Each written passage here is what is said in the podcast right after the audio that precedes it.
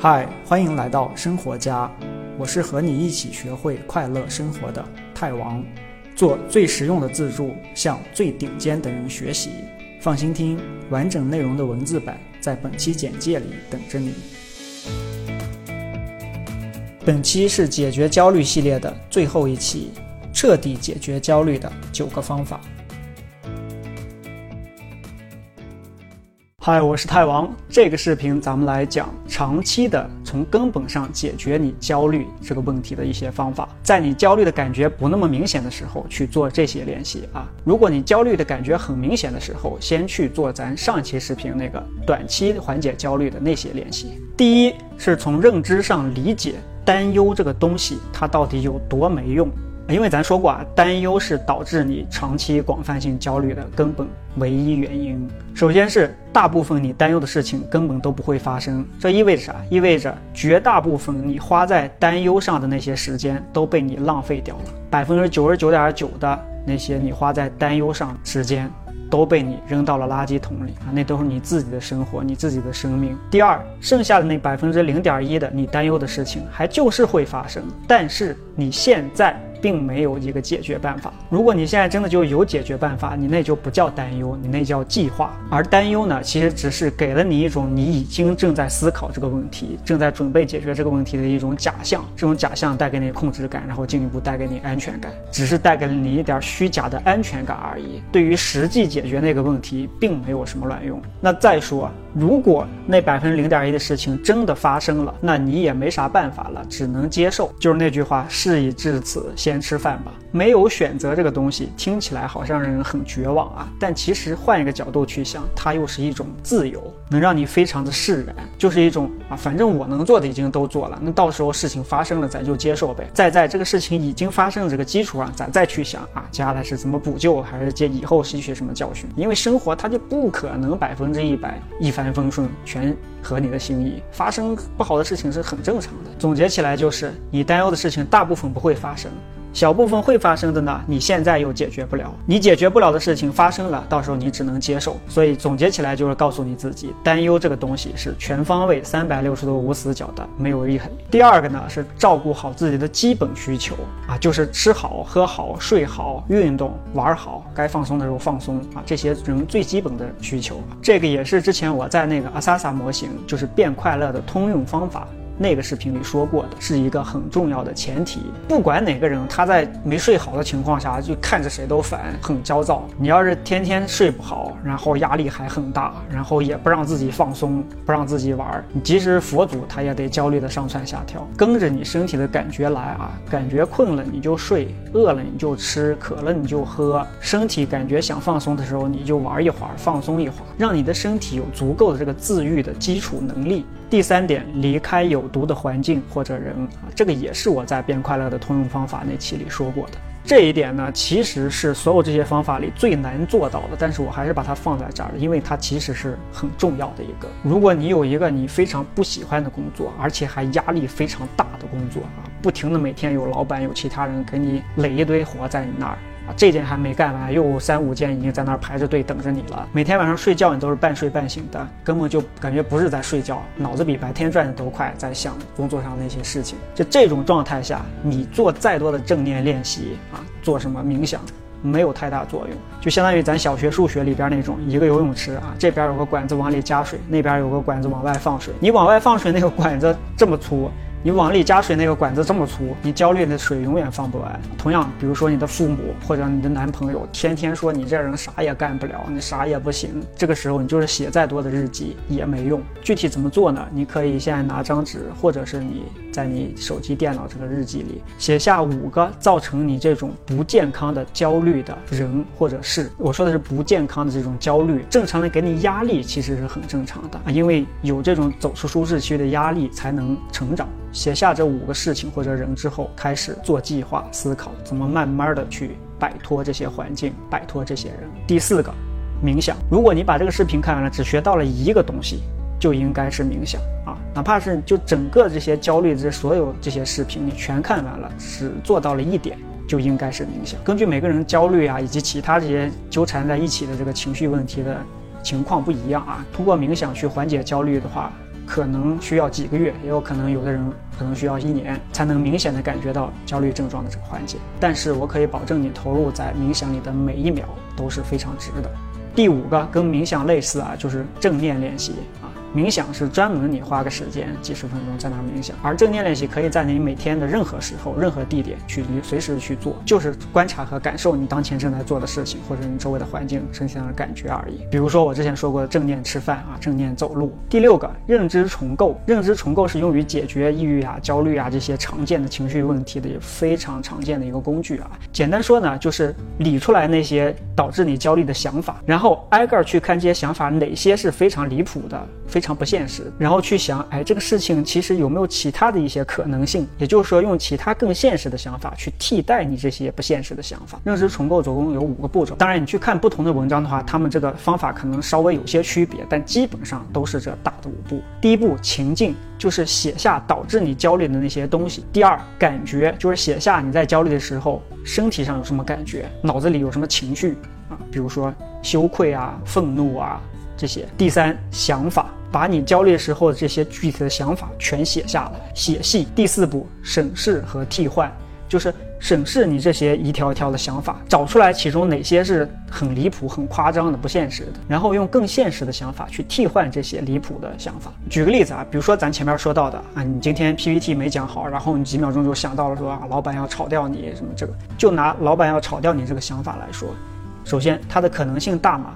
并不大，老板不可能因为一个 PPT 没讲好就炒掉一个人，而且你又去，你也可以再去想，那谁谁谁他也没讲好，老板可能炒掉那个人吗？也不可能，那为什么就会炒掉你呢？就是有意的去打开自己的思维，从其他不同的角度去想这件事儿啊，想出来一些更现实的、更有可能的一些情况去解释这个事情。第五步做决定，就是之后你按照你想出来的那些更现实的想法去做对应的行为。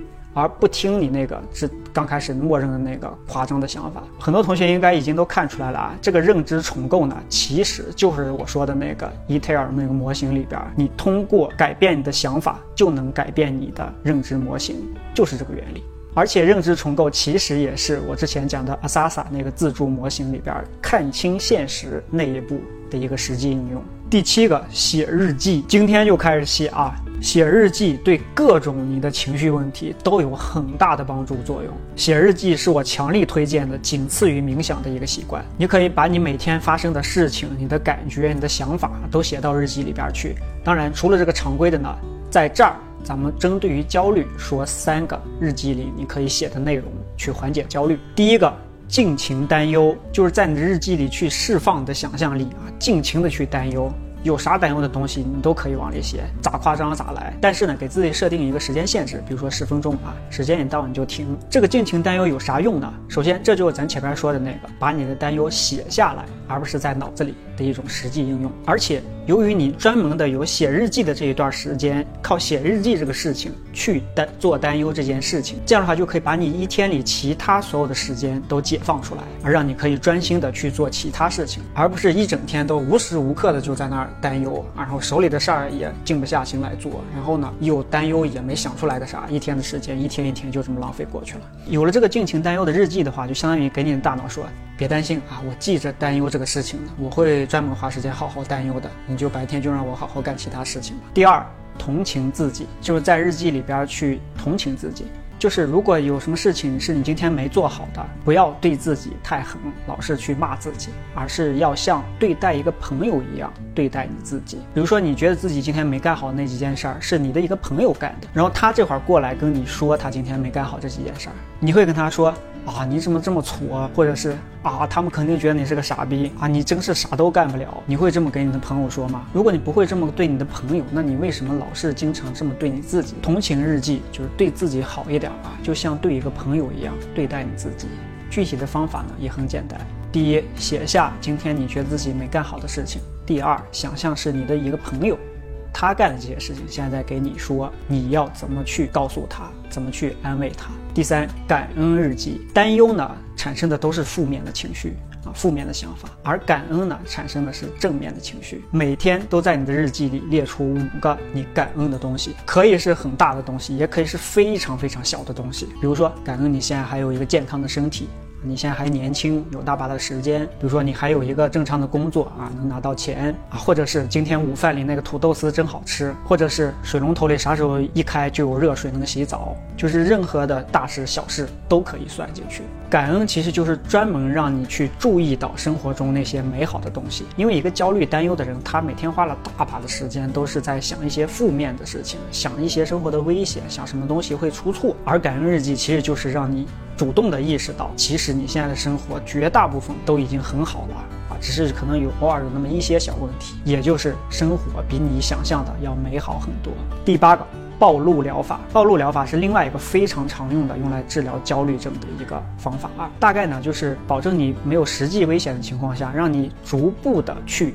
实际做你害怕的事情，或者面对你害怕的东西，然后按照你害怕的那个程度，一点一点去做增加啊，逐步的你就能克服你所有的这些恐惧和让你焦虑的东西。比如说有社交恐惧的人，有些人会到了就是连家门都不敢出这种程度。那这个时候如果是暴露疗法呢，就可以从最基本的，比如说啊，先看电视上的两个人讲话，然后呢给自己的朋友试着发个语音打个电话，再逐渐的，比如说能踏出家门一步，然后再逐渐的能去旁边那个。个便利店买瓶水，然后再逐渐的能跟店员说一句话，然后再慢慢的可以跟更多的人去说话。不过啊，据我目前了解的这个情况，我认为是暴露疗法更适用于这种具体的焦虑症，因为广泛性焦虑要么是你不知道自己到底因为啥焦虑，要么是啥东西都让你感觉焦虑，所以这个可能不是特别适用。第九个。慢下来，一次只做一件事儿，然后你干啥都干的比你平时故意慢一点。比如说你吃饭，故意就吃的慢一点，或者你走路故意走的慢一点。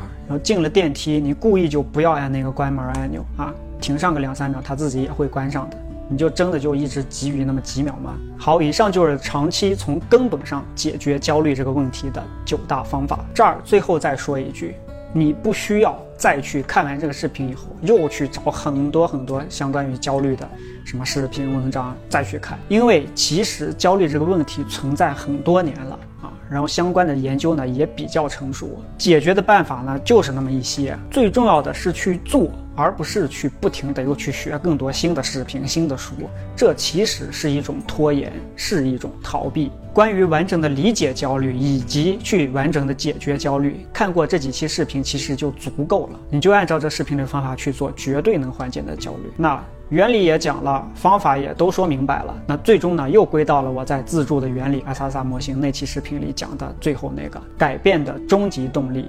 逼力，看完这期视频的人可能会有很多，但是最终哪些人真的能去做，真的能改变自己这个焦虑的心态呢？还是看到底有没有那三种逼力去逼你。其实啊，焦虑这几期视频里说到的所有东西，不管是原理还是具体的方法，针对的都不光是焦虑这一种情绪，而是都可以用于各种的情绪问题。比如说我在创伤心态包里说过的那三十种，其实都可以。用这些方法去做缓解，比如说写日记、感恩、冥想、正念等等，这些都是非常通用的，能解决你所有这些情绪问题的非常有效的方法。